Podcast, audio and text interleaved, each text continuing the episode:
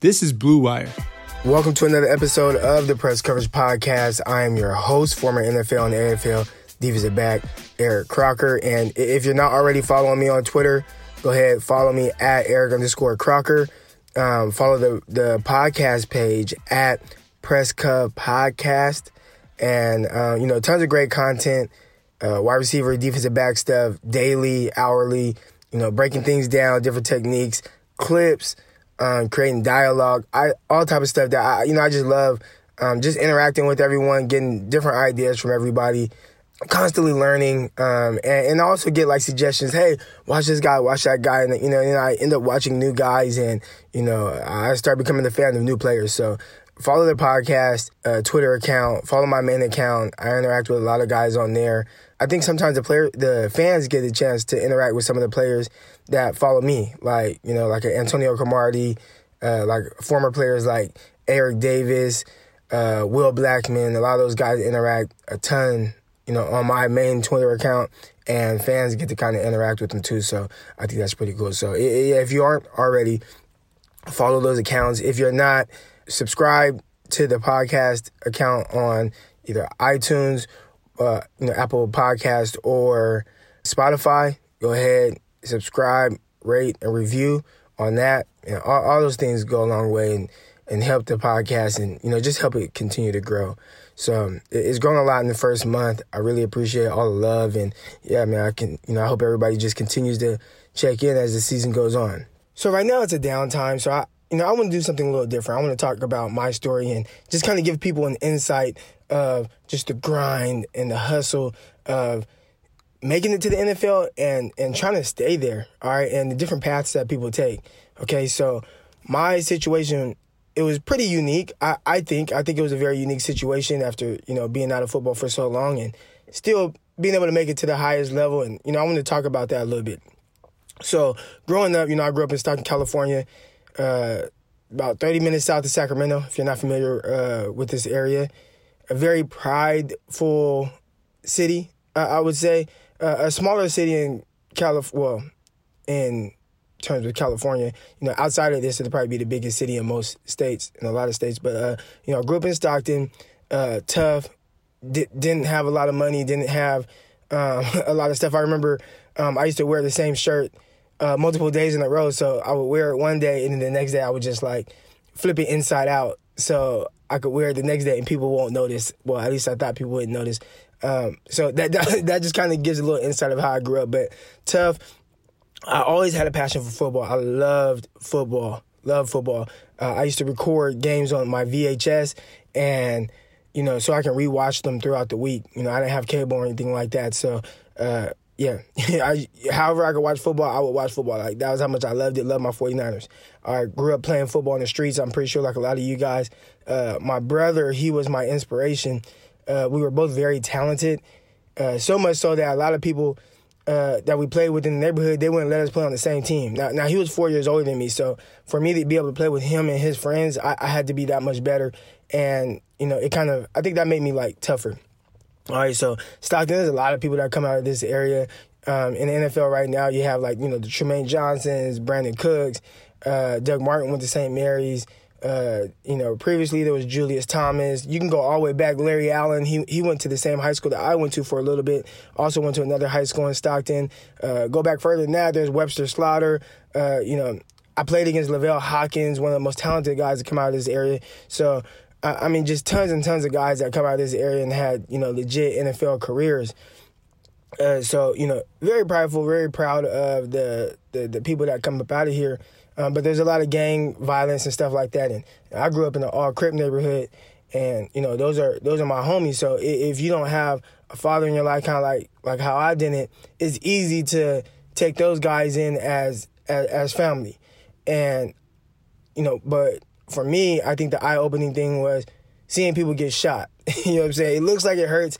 I've seen people um, get shot, killed, stabbed, you know, all those type of things, and that kind of made me you know, want to go in a different direction. You know, every day I lived I lived about 10 feet, 10 steps away from a park Valverde Park, like I got it tatted on me and everything. Like you know, I love that park. I think it's a pivotal part. It play, it, play, it played a pivotal part in like who I grew up to be, like how tough I am. But there was a lot of bad that go that went on um, at that park. So you know, you have to take the good with the bad. I learned a lot, and you know, I think ultimately I wanted more for myself, but I didn't know how because I didn't have that type of um, positive influences around me. So you know, I remember going, you know, freshman year, I've been longing for that father figure. I had a dad.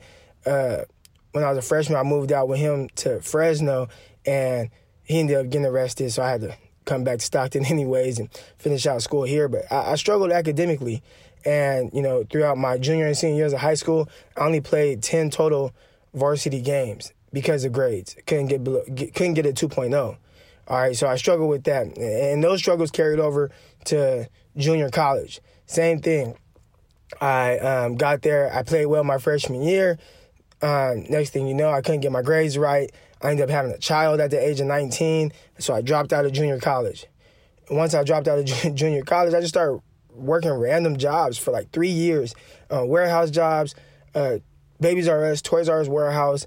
Um, I had a security job for a while. I had a, job at Target. I had a job at Walmart. I remember walking off Walmart at, you know, I'm going on my break and I'm like, man, I, am not doing this anymore. And I just left. So um, I always knew that like football was for me, but, you know, I, I just couldn't figure out how to stay on that right path. And uh, basically what happened was my, my, my best friend, who's my brother, I call him my brother. And anytime you see me, you typically, you know, you'll see him near as well. Uh, he, we were, uh, we were doing some bad things, and uh, he ended up getting arrested, and he went to jail for a couple years. And, and, and when he got out, he basically said, "Man, E, you know, we we got to get our lives together, and we got to be playing football." So we decided to go to Modesto Junior College, and this was the first time in my life that I actually like was focused. You know, I don't know if it was a maturity thing or whatnot, but my thing was, you know, at least get an education for my son. So, you know, when he's growing up, I can tell him, like, hey, get an education because dad did too, you know. Um, so, you know, I had never been recruited ever. never, ever. I was never the guy, never, not even on Pop Warner. Like, Pop Warner, I played one year and I was like the third string running back. All right. So I never was like that guy. High school, again, didn't have grades. So, um, Modesto Junior College, I I had my back against the wall at one point because my grades were so bad from my freshman year at uh, Delta College that I had to get straight A's. And I focused up, you know, I worked hard, I asked teachers for help, and I actually ended up getting straight A's for the first time in my life. And that kind of let me know, like, man, like, if you really put your all into something, ask for help, and do everything you can, like, really anything is possible. And I also learned that you get out of things what you put in. And I put in 110% during that time, and I got back 110%. I got all A's.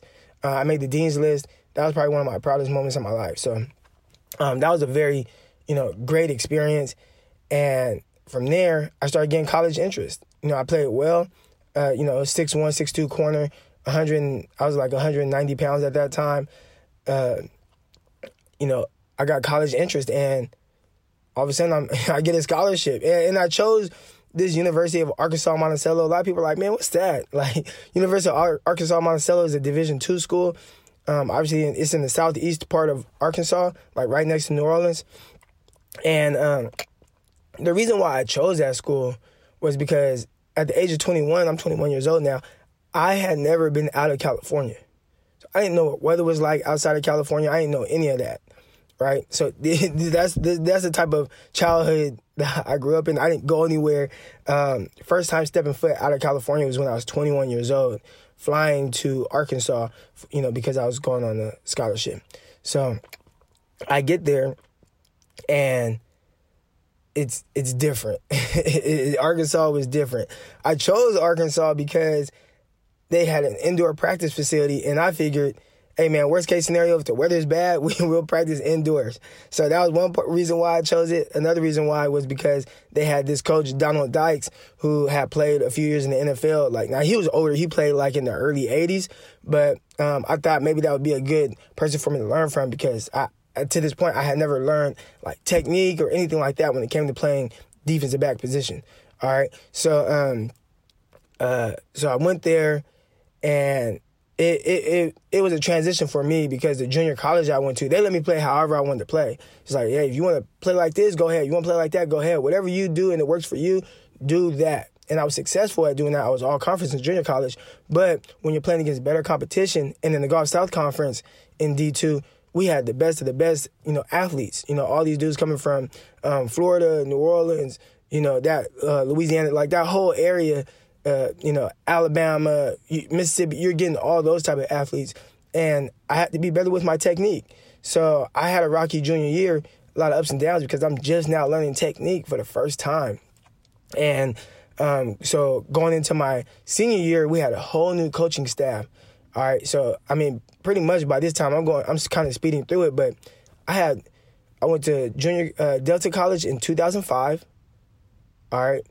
I went to I was out a few years. I went to M in MJC in 2009. So there's a big gap in between it, 05 and then 09. And then I went to UAM uh, 2010. New coaching staff uh, comes in for 2011, and I played there. And there I learned what it meant to be a leader. My guy, Coach Scott, man, I love him forever. I, I say it was three games in, I got benched. All right. Uh, three games in, I got benched. And, and I didn't think it was so much – for my play on the field, I think I was playing well, but I think I was slacking off in practice. I wasn't practicing as hard.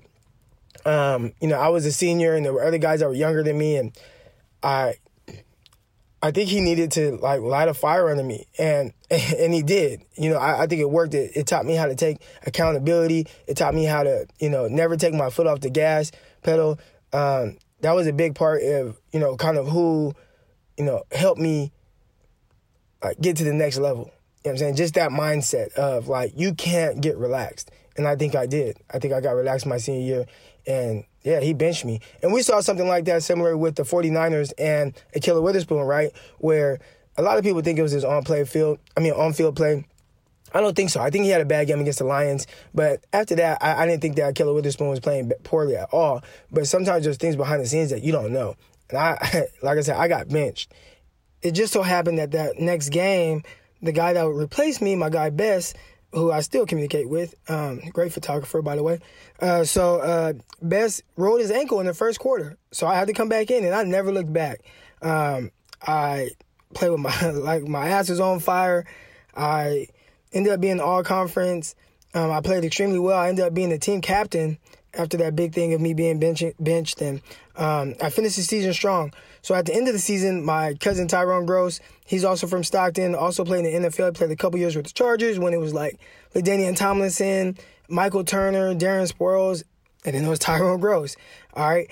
Um, he blew his knee out their second year, like completely blew it out. I mean, torn ACL, MCL, PCL, dislocated kneecap, completely blew his knee out. Well, he somehow became the director of player personnel for an Arena League team.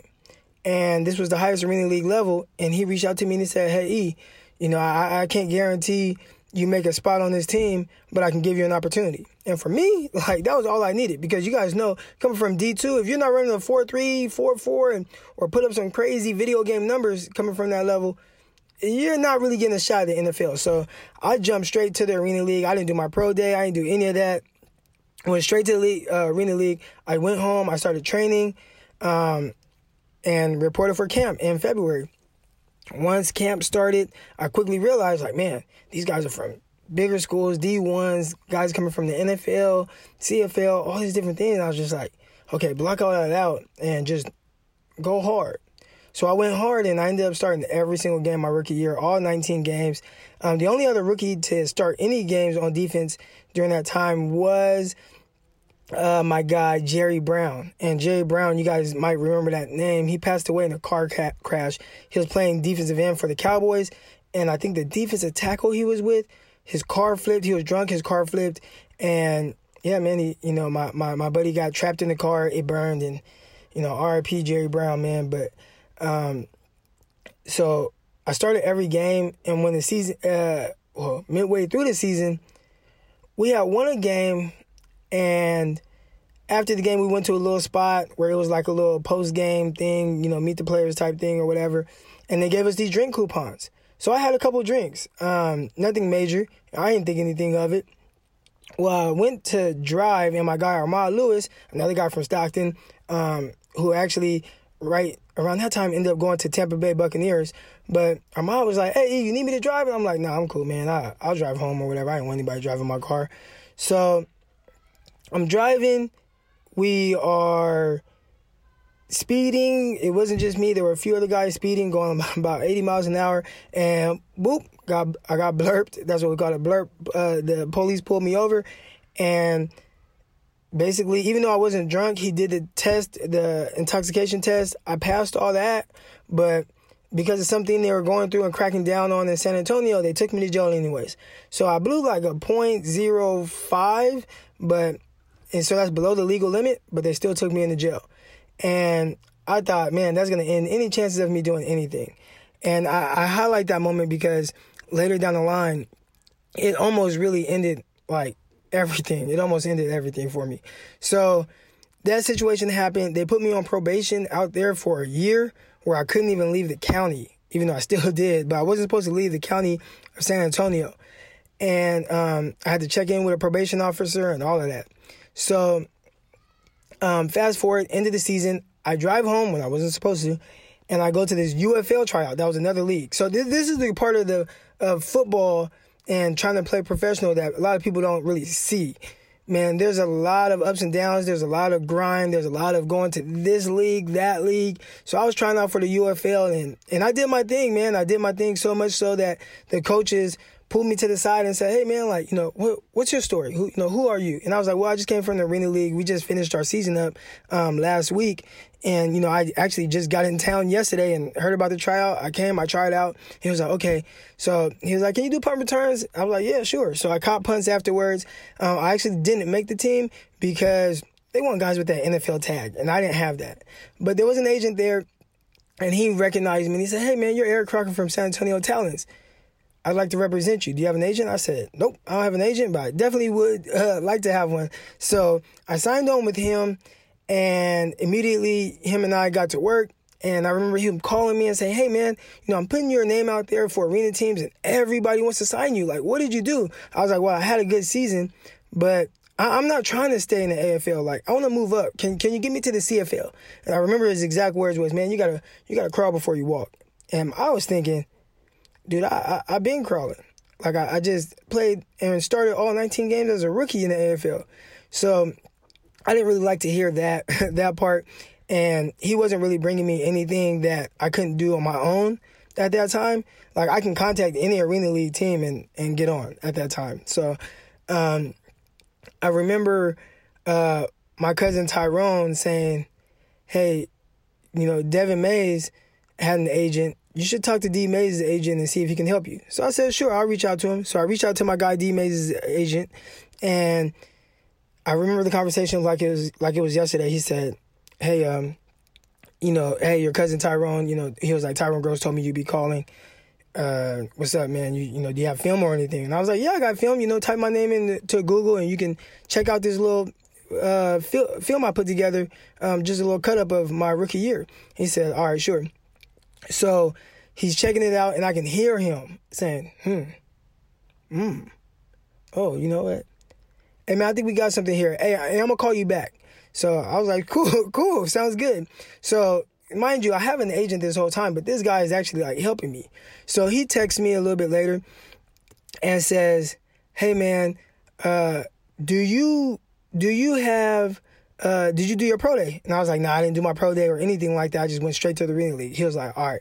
So now I didn't hear from him for about two more weeks. In between that time, I got a call from my probation officer. She was like, hey, um, where are you at? And I'm like, well, I'm in California. She said, well, you can't, you're not supposed to be there.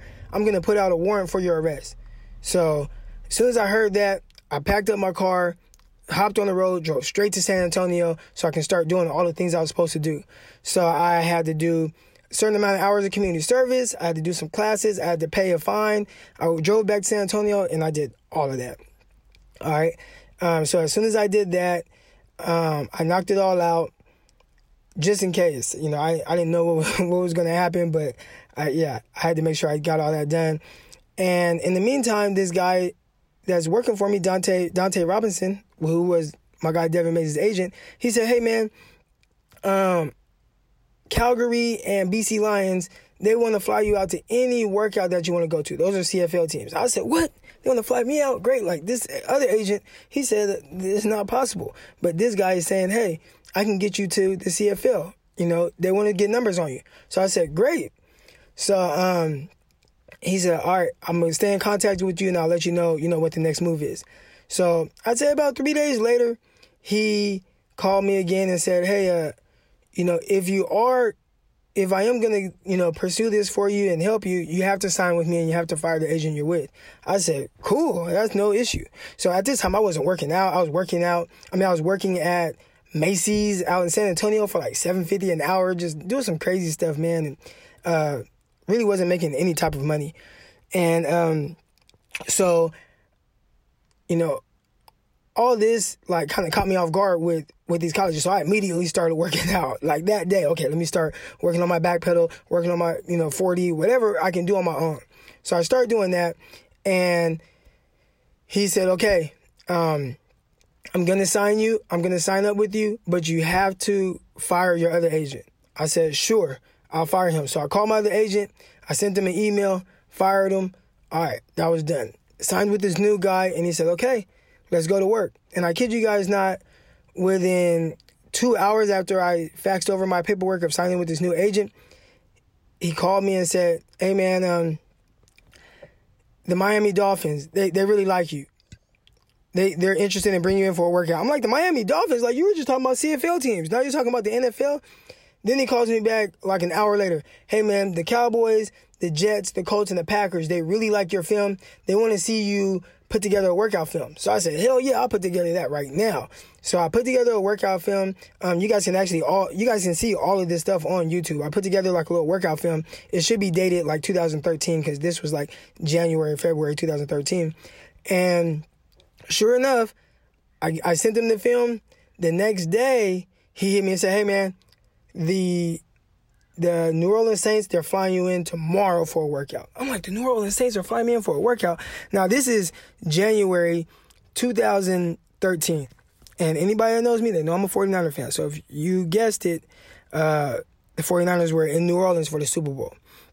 So I get out there, I come in, I'm like, whoa, 49ers are here. I'm in the locker room, like, wow, it's Dashon Goldson wow, that's Michael Crabtree. You know, I'm kind of starstruck because, you know, I'm coming from small school, little league. I'm still a big 49er fan. And sure enough, man, um, I did my workout. There was another guy there who was kind of like the headliner of the workout. It was, his name was Chad Jones? Chad Jones? He was a safety from LSU, also played baseball. He was like a, a second or third round draft pick to New York Giants, and he crushed his leg in a car accident his like before he even got to play and it ended his entire football career. Well, this is his first workout since I guess he was able to walk again and all that. So it was just me and him. And if you guys have ever seen NFL workouts, you guys probably haven't. It's it's it's you and like everybody from their front office, their coaches and everything, and they're just watching you. They're just watching you work out. It's very nerve wracking. all right. So I ran a 40 yard dash first. Didn't run a fast 40 time at all. Uh, ran a 471 actually. I had, you know, remember, I, I hadn't been working out or anything like that uh, for more than like three days. So um, I ran a slow 40 time, but the field drills was natural to me. So I killed the field drills. And I think if you were comparing me to Chad Jones, you, you could see a huge difference in fluidity and things like that. I was able to move well. I had good feet. Um, so I killed that part of it. And they said, hey, you know, because you're 40 time, we can't offer you a contract right now, but we can invite you to rookie minicamp. And to me, it was like, wow, like that's an opportunity. I'm gonna I'm gonna take that opportunity. So um, I got invited to rookie minicamp. I get home. I fly back to San Antonio, and my agent hits me and said, "Hey, you ran a slow 40 time, but they did like you. But um, the Philadelphia Eagles just called, and they want to fly you in next week. So fly home, work on your 40 yard dash start for a few days, and then the Eagles are gonna fly you in." I said, "Cool." So as soon as I flew back to San Antonio, I packed up some clothes, hopped back on on the road, drove to the airport, boom, hit straight to uh to California. got to California, hit up this track coach named Sonny Larkins from Edison High School out here, and he worked with me, man, didn't charge me or anything, three days in a row, and all we worked on was my start for an hour each day, my 40 yard dash start. And by the end of it, it's like, okay, I feel ready. Boom. The Eagles flew me out to uh, to uh, Philadelphia. I get there.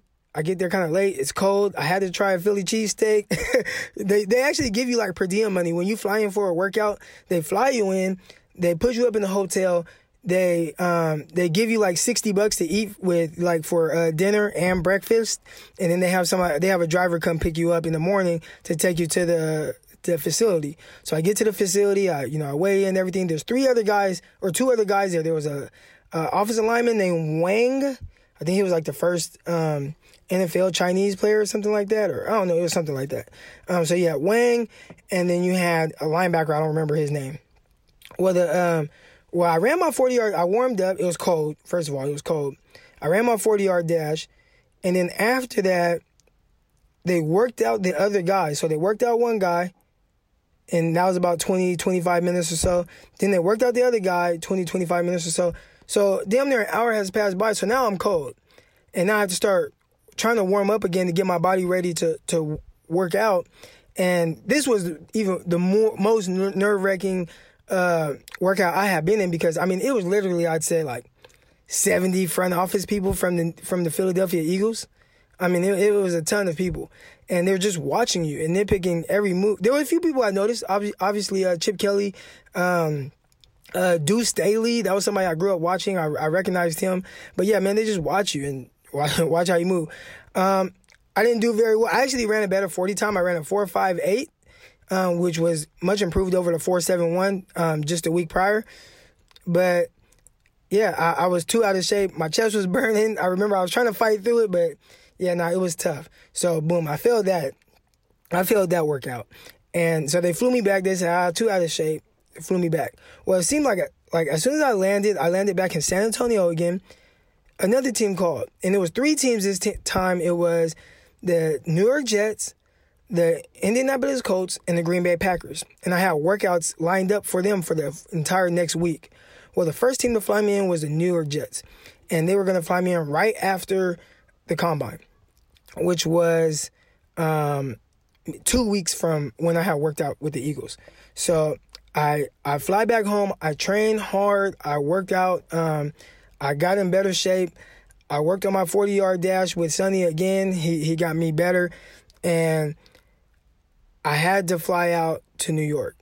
All right. Now, I had this court date, and I couldn't remember what day it was, but I'm like, man, they want to fly me in on the 20. Let's just say the 26th, because it was around that time, the 26th or 27th of February uh, what is around this time? I couldn't think of it, couldn't think of it. And boom, it hit me. I have court that day. So I had to figure something out real quick. Okay, do I miss my NFL workout because I have to go to court? And if I don't go, I'm pretty sure they're going to put a warrant out for my arrest. Or do I tell the Jets about how I have court and risk them not letting me uh, you know, fly out or do a tryout or anything. So I said, you know what? Think of something, E. And I had to think fast and I said, okay, tell the Jets someone died and there's a funeral funeral that morning and you can fly out later because they have my, my flight scheduled for early. So I let them know, I said, hey, ah, someone died, friend in the family, and you know, I have to go to this funeral and can you guys push my flight back? So they pushed it back. Um, yeah, I kind of feel bad a little bit about it, but yeah, nobody knows this story, so you guys are the first ones hearing this, um, like this part of it. So they pushed the flight back. I had to go to court. I had a punk ass uh, probation officer who was not trying to let me go, but by the graces of God, the, the judge said, "Hey, you did everything you're supposed to do. You knocked out all this." I think my lawyer was like a mob mob boss or something. I don't know. I don't know how he got me off of that. So the the lawyer um, got me off of a lot of different uh, little things that they were trying to do and made it so I can fly out to New York. So I had to jet back to the uh, airport. I barely made the flight. Got on the flight, headed to New York. I land in, uh, well, not New York, New, New Jersey, because that's where the Jets are. They're in New Jersey. And yeah, man, I spent that night at a hotel just praying, praying, praying, praying, praying. And I'm not like the most praying person, but I said, man, this is this is the spot for me. This is the spot for me. So that that morning, I woke up, uh, stretched, you know, got my, my muscles all warmed up. First thing I had to do was run a 40 yard dash. Boom. I run a 40 yard dash, four, five, three. Great. Okay, that's a good time for me. Okay, now I do my shuttle, short shuttle. Boom, got a good time in that. Now I'm doing drills, and the people that are doing my drills are uh, Coach Smith, who's actually a defensive coordinator now at Rice University. Um, he was the assistant defensive back coach, who actually was the cornerback coach. And then there was Tim McDonald, who's an all-time 49er. We know him. Uh, he was on the Super Bowl team, I believe, with Deion Sanders and Merton Hanks and all those guys. He was wearing number 46. His son is actually TJ McDonald in the NFL now. And then uh, Dennis Thurman, who is like an all-time Cowboy great. So I'm getting, I'm going through this, and I'm still like, I'm in better shape, but not in amazing shape or anything like that. So I'm getting a little tired, but I'm fighting through it. I'm looking good, crisp in my drills and everything. And I remember the Coach Thurman saying, "All right, man, we've seen enough." And I'm like, nah, nah, nah. I got, I got more. I'm not leaving here without a contract. He said, nah, man, we've seen enough. That's it. Um, you know, go put your stuff back on. I said, man. I said, nah, I need, I need more. I need more. Let me, let me do more. He said, no, what you need to do is do some calf raises for them skinny ass ankles. I remember it like it was yesterday, him saying that. So it made me laugh. And I was like, man, maybe they, maybe they might like me a little bit. We'll, we'll see. So they take us to the cafeteria and they're like, all right, you guys eat before you guys head out. I'm like, damn, I'm about to leave here without a contract. And um, so we eat, and then the guy comes in, and there were a few of us. There were myself, this guy Thomas Mayo, who I'm still cool with, a couple other people, and he said, uh, "Ooh, David Garrard. David uh, Garrard was there as well." So um, they said, "Okay, we're gonna take you guys in for a physical. And I looked at one of the other guys. I'm like, hey man, is that normal? Because they didn't do that in my last workouts. He said, oh no, sometimes they just want to do that to see, you know, where you are or whatever, just in case they want to bring you back in for a workout or, you know, whatnot. They kind of have you on file. And I was like, damn, okay. So I went, did this long old process of a, of a, um, uh, physical. I mean, it was a long physical, like three hours. I'm like, man, my flight was supposed to be for, you know, 7 p.m. or whatever. And At the looks of it, I'm not going to get out at that time because of how long the physical was taking. So I'd say about when the physical was almost done, my agent sent me a text message and said, Hey, Croc, as long as you pass this physical, they're going to sign you. I said, I, I couldn't believe it, man. I said, No way, man. No way. He said, Yeah, as long as you pass this physical, they're going to sign you. So I um I went, I finished the physical. They tried not to pass me, I felt like. They tried to say I had a heart murmur or something like that. I definitely didn't. Um and they drove us back to the facility and I'm still thinking like, nah, because they haven't said anything to me. They just told my agent this. So I'm just thinking like, nah, it's still not, they're not to sign me. There's got to be a mistake or something. And they take us up to this room. You know, I see John Idzik, I see some other guys, he he was the GM at the time, and it was just like, wow, I think they are gonna sign me. And this lady, I remember her black black lady, curly hair. She came over. She set the contract down in front of me, man, and I, I cried like I cried like a baby, like just you know my life flashing back and just everything that I went through the ups, the downs, the um, you know, doing stuff I shouldn't have did. Probably should have been dead or in jail. Um, you know, the the you know having a kid at a young age, not being able to really support him, just all these different things. Um, being out of school for three years, all these things started flashing through my my mind, man, and I was just overwhelmed with emotion, man, and. I I think uh, you know I wanted to tell somebody, but my phone had died, so I had to wait. And finally, I got to the airport. I was able to plug my phone up, and I text my brother, "Hey man, they signed me." And it was just like, man, like, and then my phone died again. So by the time I um I was able to charge my phone up, uh, it was I I mean I I I turned my phone on to like hundreds of messages, hundreds of just people just telling me how proud of me they were and stuff like that. And um, man, it was just an awesome feeling. It was an awesome feeling. Now, now making it to the NFL is one thing. Staying in the NFL is a whole nother thing. And I mean, it it was a revolving door. Like every day people were getting cut. Every day new people were coming in. Every day you saw them trying out um, guys that possibly could take your spot. I mean, you you just you never know. So you know, I, I'm there. I'm basically an undrafted free agent, and I know I'm at the bottom of the totem pole, and there's guys there. As soon as I get there, there's Revis, there's Antonio Cromartie, there's Kyle Wilson. Man, you know, I'm on the defense with these guys. There's Quinton Coples, uh, who was a first round draft pick like a year or two uh, prior. There was Muhammad Wilkerson, like just all these guys, man. I'm like, wow, like this is kind of crazy. Tim Tebow. So that was the first time I had actually like got starstruck when Tim Tebow walked into the um, the he Tim Tebow walked into the locker room and he was like, "Hey, what's up, Croc?"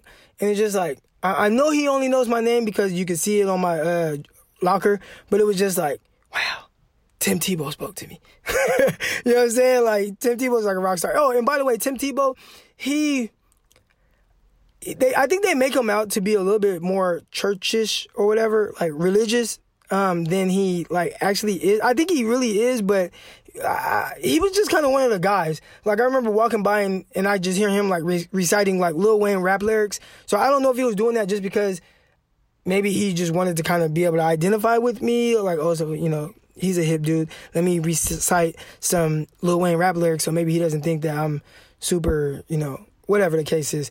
Um, but he was a cool dude. He was, you know, I, I, worked out with him a few times. Like he was like my partner in group uh, sessions during the OTAs and everything like that. So yeah, Tim Tebow was kind of cool, but then boom, he got cut. So he was gone. Um, Darrelle Revis was there, and then he got traded. So he's gone. And I'm like, damn, okay, this is a great opportunity for me now. There's no Revis. Um, you know, this is my time to be able to kind of take advantage of this. And I and I balled. I balled throughout all of OTAs. Now this is one thing that you guys don't really see too much.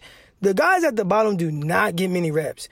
You get uh the starters get about six reps and then the backups get about six reps. And then the starters get about six reps, and then the backups, which is second string, they get about six reps. And then the third string gets reps. And you only get like three. So you cannot mess up on those three reps. So I was pretty much perfect throughout all of OTAs. Um, obviously there were little things I messed up on here and there, just mentally and stuff, but uh, I, I, I, was I was playing extremely well. I was on the right track of making the team, making the uh, 53 man or you know practice squad or whatever. Um, I was on the right track with all that. So finished out um, OTAs on a strong, on a high note, and heading into training camp. Boom, I get hit with a bombshell um, I remember being out and I was in New York. I actually spent the night in um, in uh, uh, what's it Times Square, and I get a phone call from my mom at 8 a.m., which is 5 a.m. California time. So I'm like, why the hell is my mom calling me at 5 a.m.? She gets on the phone and she says, "Hey Eric, um, I don't know how to tell you this," and I'm like, "Damn, my grandpa died." And I said, Papa died? She said, No, your dad died. I'm like, What? My dad died? Like, what what do you mean my dad died? Like, you know, my dad's 48 years old, he was healthy. Like, what do you mean he died? She was like, Yeah, he had like a heart attack. And I, I think I was just like in real like disbelief. And um so I said, Oh, okay. And I hung up. And I'm the type of person where like I kind of deal with things like, hey, it is what it is. If there's nothing you can do about it, like I'm not really one to like worry too much about it. And I was just like, man, okay, my dad died. All right. So I head back. Um, I ended up going back to you know New York. We had practice in the morning or whatever. This we're ending um, OTAs, and we had a meeting. I couldn't focus throughout the whole meeting. All I'm thinking about is my dad, and um, after the meeting, I told Tim McDonald, I said, hey, Coach McDonald, there's a chance I might have to leave. Um, my dad died yesterday. So, you know, I don't know what the funeral arrange- arrangements are or anything, but I might have to leave. And, and, he didn't, you could tell he didn't really know what to say. He was just like, wow, um, all right, Croc, you know, whatever you need. So I'm like, all right, thanks. So I go over, um, you know, I get ready. Um, I'm, you know, I'm getting ready for practice. I run out, and Tim McDonald called me, "Hey, Croc," right? I see him, and he said, "Hey, come here, man." And I and I ran over to him, and he said, "Go home, man. The the team bought you a flight. They bought you a, a flight. Just let them know when you need to come back. Just go home." And I just bawled. Like I bawled my eyes out. That was the first time I showed any emotion about the whole thing. Um, I gave him a hug, and they gave me someone to talk to, like a lady who helps like athletes deal with like crisis situations and stuff like that. Um, but yeah, they got my flight. I bawled my eyes out, man, and I flew home. Dealt with my dad's funeral. Flew back to Jersey, and it just wasn't never the same, man. Like for the first time in my life, football wasn't important. And if you guys follow me on Twitter, which most of you guys do, at Eric underscore Crocker, you guys know football is like my life, it's my passion. Um, aside from my kids, is really the most important thing in my life. Like it trumps everything. And for a time there, football was not important to me. Like I just literally didn't care. Like I was at meetings, um, I wasn't focused. I, you know, it, it really hurt me. So I, you know, OTAs ended. I flew back home. I trained hard. I did train hard, but when I returned, I still mentally I just wasn't there. I just wasn't there. So I'm going through the whole thing, you know, training camp, preseason stuff like that, and I remember getting cut uh, for. Um, there was two guys going into a game and they were hurt. It was Joe McKnight and RP Joe McKnight and Brian Winters, who's actually still there. Brian Winters is still there. I think he's still a starter. Um, so they were hurt and they needed to sign guys. So they cut a couple people. I was one of them. Um, so they can have enough players going to the next game and whatnot. And I just remember not caring. I didn't care. Like you guys heard this story. Like you guys heard, you know, the crying when I signed the the contract and everything. And when I got released, I just didn't care. I was just ready to go home. And that was unlike me, man. And I, I kind of like lost that drive and it, it took a while to get it back. And I didn't get it back until I was sitting at home and I got a phone call from a buddy of mine and he said, Hey Croc. I'm like, what's up, man? He said, Hey, you were just the number one overall pick in the in the arena draft. I was the number one overall pick in the arena draft. Like, what what arena draft? He said, Yeah, man, look. And he sent me like the little thing, and it was sure enough, it was, hey, with the first pick, the Portland Thunder select Eric Crocker. And it wasn't until that where boom, I snapped out of that fog I was in. I got to grinding, um, going after it. I, I got that passion back. I got that bounce back in my step. And um, I ended up having a great year in the Arena League. Um, 11 interceptions that year. I balled out. I kept thinking I was going to go back to the NFL, but um, it's weird how the NFL goes, man. I mean, it's there's a lot of luck involved. You know, when you're when you're playing at different, um, you know, in different leagues, or where there's the AFL, where there's the CFL, there's a lot of luck involved in getting back to the NFL, man. But yeah, man, uh, I never got the opportunity again. I continued to play football, and now, um, you know, I train athletes. Uh, I have a ton of fun with that, and I and I try to teach these kids, you know, the the things that I wasn't taught. You know, hey, you can make it. Nobody ever told me that. You know, and I tell these kids now, like, you can make it. You can get a scholarship. Um, you know, you can get a scholarship and play football. It, it's all about, you know, the position that you put yourself in. And a lot of times we start off putting ourselves behind the eight ball, especially when you grow up like I grew up. So that that's my story, man. Uh, from you know all the things that I went through. I know it's kind of hard to believe, but all of it's 100% facts, man. And um, there were some things that I saw, man, like when I was in the NFL, and I, I think I kind of look at the league a little bit different than maybe a lot of other people that follow me on Twitter. I think we look at these guys as super like hum like just oh my gosh is this guy oh my gosh is that guy when in reality on the NFL roster I'll say this there are a few freaks on each team. All right, there are about you know there's there's only so many like uh, like an Aaron Donald, a Suh, and then maybe you'll have another. I'd say on on each side of the ball you have about three freaks, two to three freaks on each side of the ball. Outside of that, there's really no separation between the second. There's not much separation between the second best corner on your team and the fifth best corner on your team. there's not a lot of different. There, a lot of the times, what separates them is where were they drafted, how they, you know, get there. So there's a little bit of politics involved. You know, um, I remember um, Dee Milliner, he was drafted number nine overall when I was with the Jets. And from the first day that he reported, he, he was hurt for a little while and then he held out. And then he finally came to training camp and boom, he's running with the ones immediately.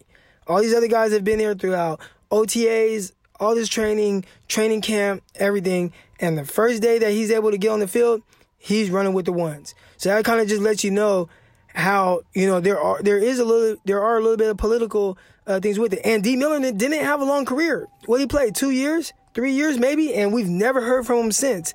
Um, and Dee Miller was cool, like that was my guy. But I'm just saying, he was pegged the number one guy as soon as he um, was healthy, and he flamed out quick. I felt like there were people better than him, and those guys had to take a back seat just because of where this guy was drafted. So there, there's a lot that has to do with politics. There's not a lot of separation between the second or third best receiver and that practice squad receiver. It's all about opportunity. So that's my story, man. Um, I appreciate you guys for listening. I know it's kind of a long one. Um, you know, I think what I'm gonna do is I'm gonna bring on more guys to kind of tell their story. So I'd say every seven or so or eight or so episodes, I'll bring on a guy that I know, um, or even guys that I don't know, and they can tell their story and their experiences because you know these NFL players, man, they are humans, and I think sometimes as fans, even myself, we kind of hold these guys on a higher pedestal, but really they're just like you and I. So, yep, that's my story. Want more great NFL content? This is Kyle Madsen, co host of the Candlestick Chronicles podcast. Check out my podcast and other NFL podcasts on the network by searching Blue Wire in iTunes, Spotify, and other podcast players. All right, first question for uh, my mailbag segment is from Ferocious Gentleman. Zeke, what up? Um, he said, "Who are your Who are some of your favorite under the radar cornerbacks in the league uh, that don't get much publicity?" He said, "I'm a huge fan of Pierre this this year." All right, uh, I, I, guess a guy that I really like, I probably shouldn't like him because I'm not a Cowboy fan, but Chido Awuzie, I really like the way he plays. And I think last year he kind of was up and down, but I think he makes things like hard for receivers. Everything's contested. He plays fast. He plays physical. There's a lot to his game that I like. I feel like he's transitioned to a pure outside corner very well. Uh, Chido, that's one guy that I really like. That I think people don't really talk about. They all talk about Byron Jones, who had a great year last season. But Chido is probably one that I think I really like. I think it's kind of, I don't, I don't know if I would say, yeah, yeah, I'd say under the radar. He's not talked about. So, Chido Awuzie, at the Dallas Cowboys.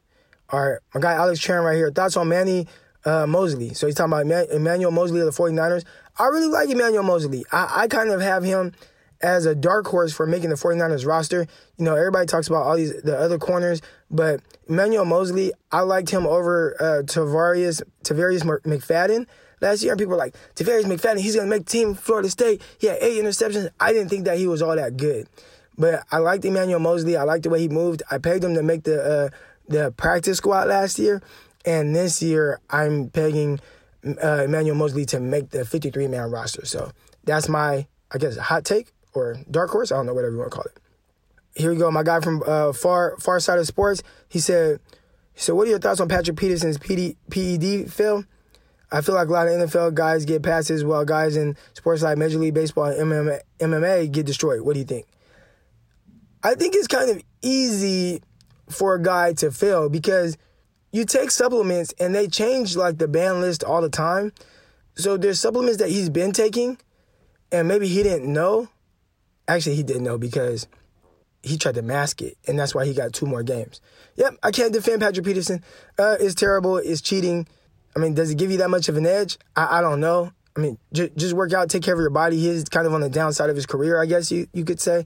Um, he's not in his prime anymore. So uh, maybe he felt like he needed to get an advantage on some of the younger guys. Not good. That's all I can say about that. DJ's top ranking. All right, said, uh, why are people sleeping on Jalen Hurd? Am I crazy to think he's a thousand yard receiver? I would pump the brakes on that. All right, Jalen Hurd has only played receiver for a year. I really like him. I really like his movement skills. I, I think that there are a lot of areas that he can improve on. I do think that he has a really good skill set that matches with what Kyle Shanahan wants to do. And there's a lot to like about Jalen Hurd, but saying he could be a thousand yard receiver, I mean, when are you talking about this year or next year? Or are you just saying down the line in general? Um, I don't like to put caps on people. I don't like to put ceilings on people. So I'll never tell you what Jalen Hurd can or can't be, or I, I'll say what I think. And I do think that he can be a very good productive receiver. He just needs it all to come together and to learn how to be more consistent and be more physical at the catch point as far as like 50-50 balls, which it may come. He's been playing running back and, you know, catching the ball at rec- like a receiver, that's a lot different than catching the ball as a running back. And he, he's been putting, you know, from everything I understand, catching a ton of extra balls. His film was very impressive as, you know, someone that hadn't been playing receiver for a lot. I thought he was very good and even more refined than uh, as a route runner than a lot of other guys coming out. So I, I really like Jalen Hurd. Uh, I don't want to say thousand yard receiver, but you know we'll see. I think he's talented. All right, here we go. Ellard Nick. All right, probably Nick Ellard. Here we go. Is former Niner John Taylor underrated? I feel Debo is going to be a mix of Pierre Garcon and John Taylor.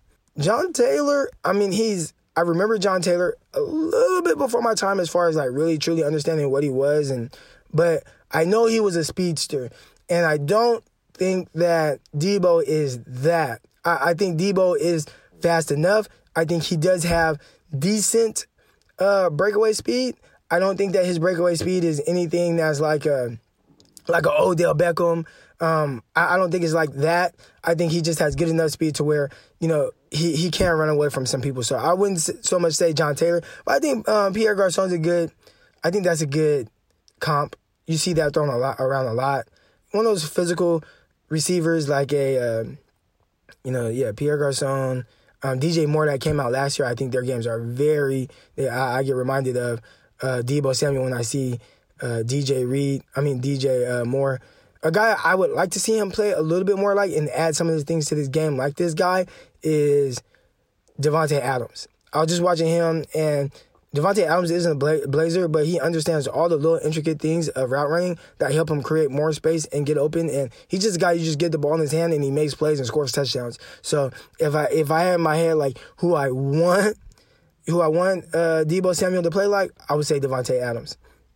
All right, was Richard Sherman really that good last season, or was Spoon that bad that no one had to throw at Sherman on uh, reputation alone, and because he didn't have to? uh, maybe I read that question wrong, but I get what you're saying. Okay, so Richard Sherman, I, I think he's still solid. I don't, I didn't see, uh, I didn't see Seattle Seahawks Richard Sherman, but it could be because he was coming off an injury. So I did think that he was a step slow. I was really surprised that teams didn't attack him more. I think team, teams did go at Witherspoon or whoever was, was over there, but I thought that teams more than anything attacked the scheme well.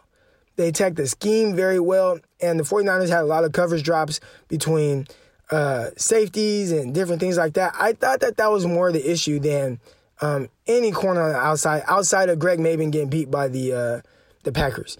I thought that was the one time where I was like, damn. Or or uh, Witherspoon against the Lions. Witherspoon against the Lions, Greg Mabin against the Packers. Outside of that, I didn't think that the corners were ever really that big of an issue. I thought more uh, you know, teams just attacking the scheme and safeties um, not being where they're supposed to be. I thought that was a huge issue. Uh, Henry, Henry here said, "You see, you see Sherman switching positions to safety in 2020." You know what? I, I've heard him say that, and this is my thinking on Richard Sherman. I think if I were to switch him to a safety, it would be more of a strong safety type position. Um, he's a very physical, aggressive tackler. Um, if you remember back to the uh, the game against the Giants, he had no problems tackling uh, Saquon Barkley in the open field. I think he's an amazing tackler, actually, very aggressive. Uh, you know, in that area, he can use his brain more and not have to use as much as much like pure athleticism to like run down the sideline with receivers. He wouldn't be asked to do those type of things, um, but he can still cover you know big tight ends, big slots, things like that, and um, you know kind of be able to play in space.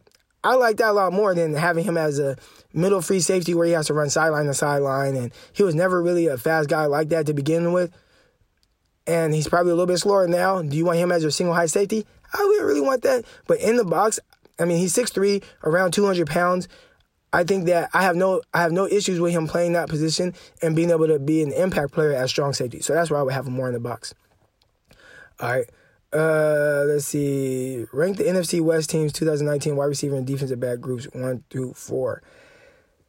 Hmm. Well, you have to go with the Rams uh, at one, and I think that you know, with, even with Cooper Kupp coming back, you know, off of injury, I still think that you have to have them number one with Brandin Cooks, Robert Woods, and Cooper Kupp.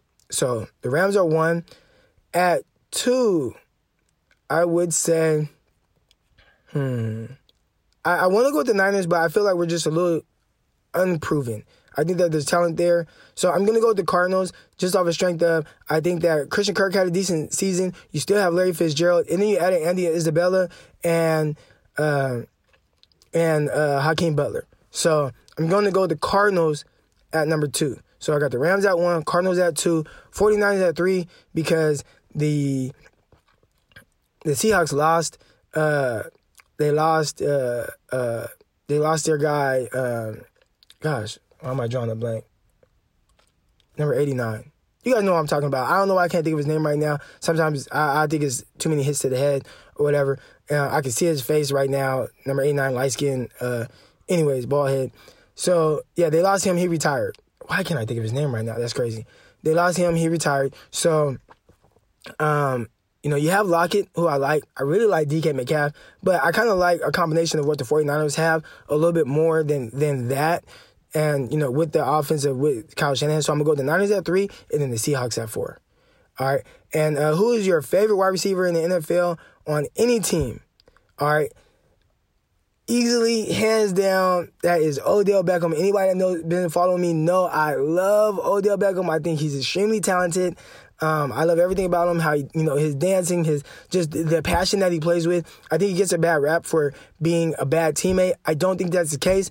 I think that he just maybe doesn't channel his emotion very well sometimes. But he's extremely fiery. Uh, everything I hear is that he's a great teammate, hard worker, and what else do you want? He's super dynamic. He can catch a slant and take it 80 yards on any given play. Odell Beckham, that's my favorite player to watch.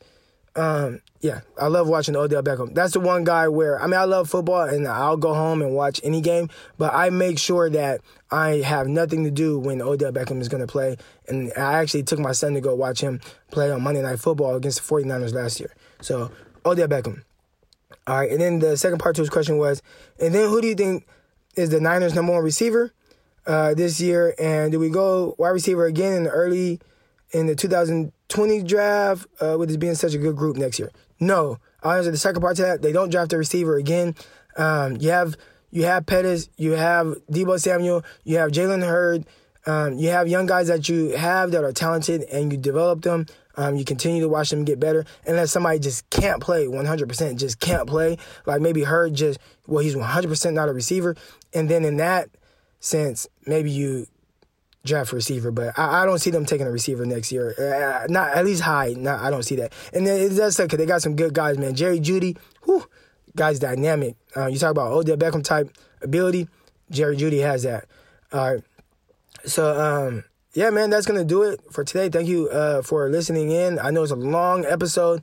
Uh, thank you for the questions, the mailbox questions, uh, mailbag uh, segment questions.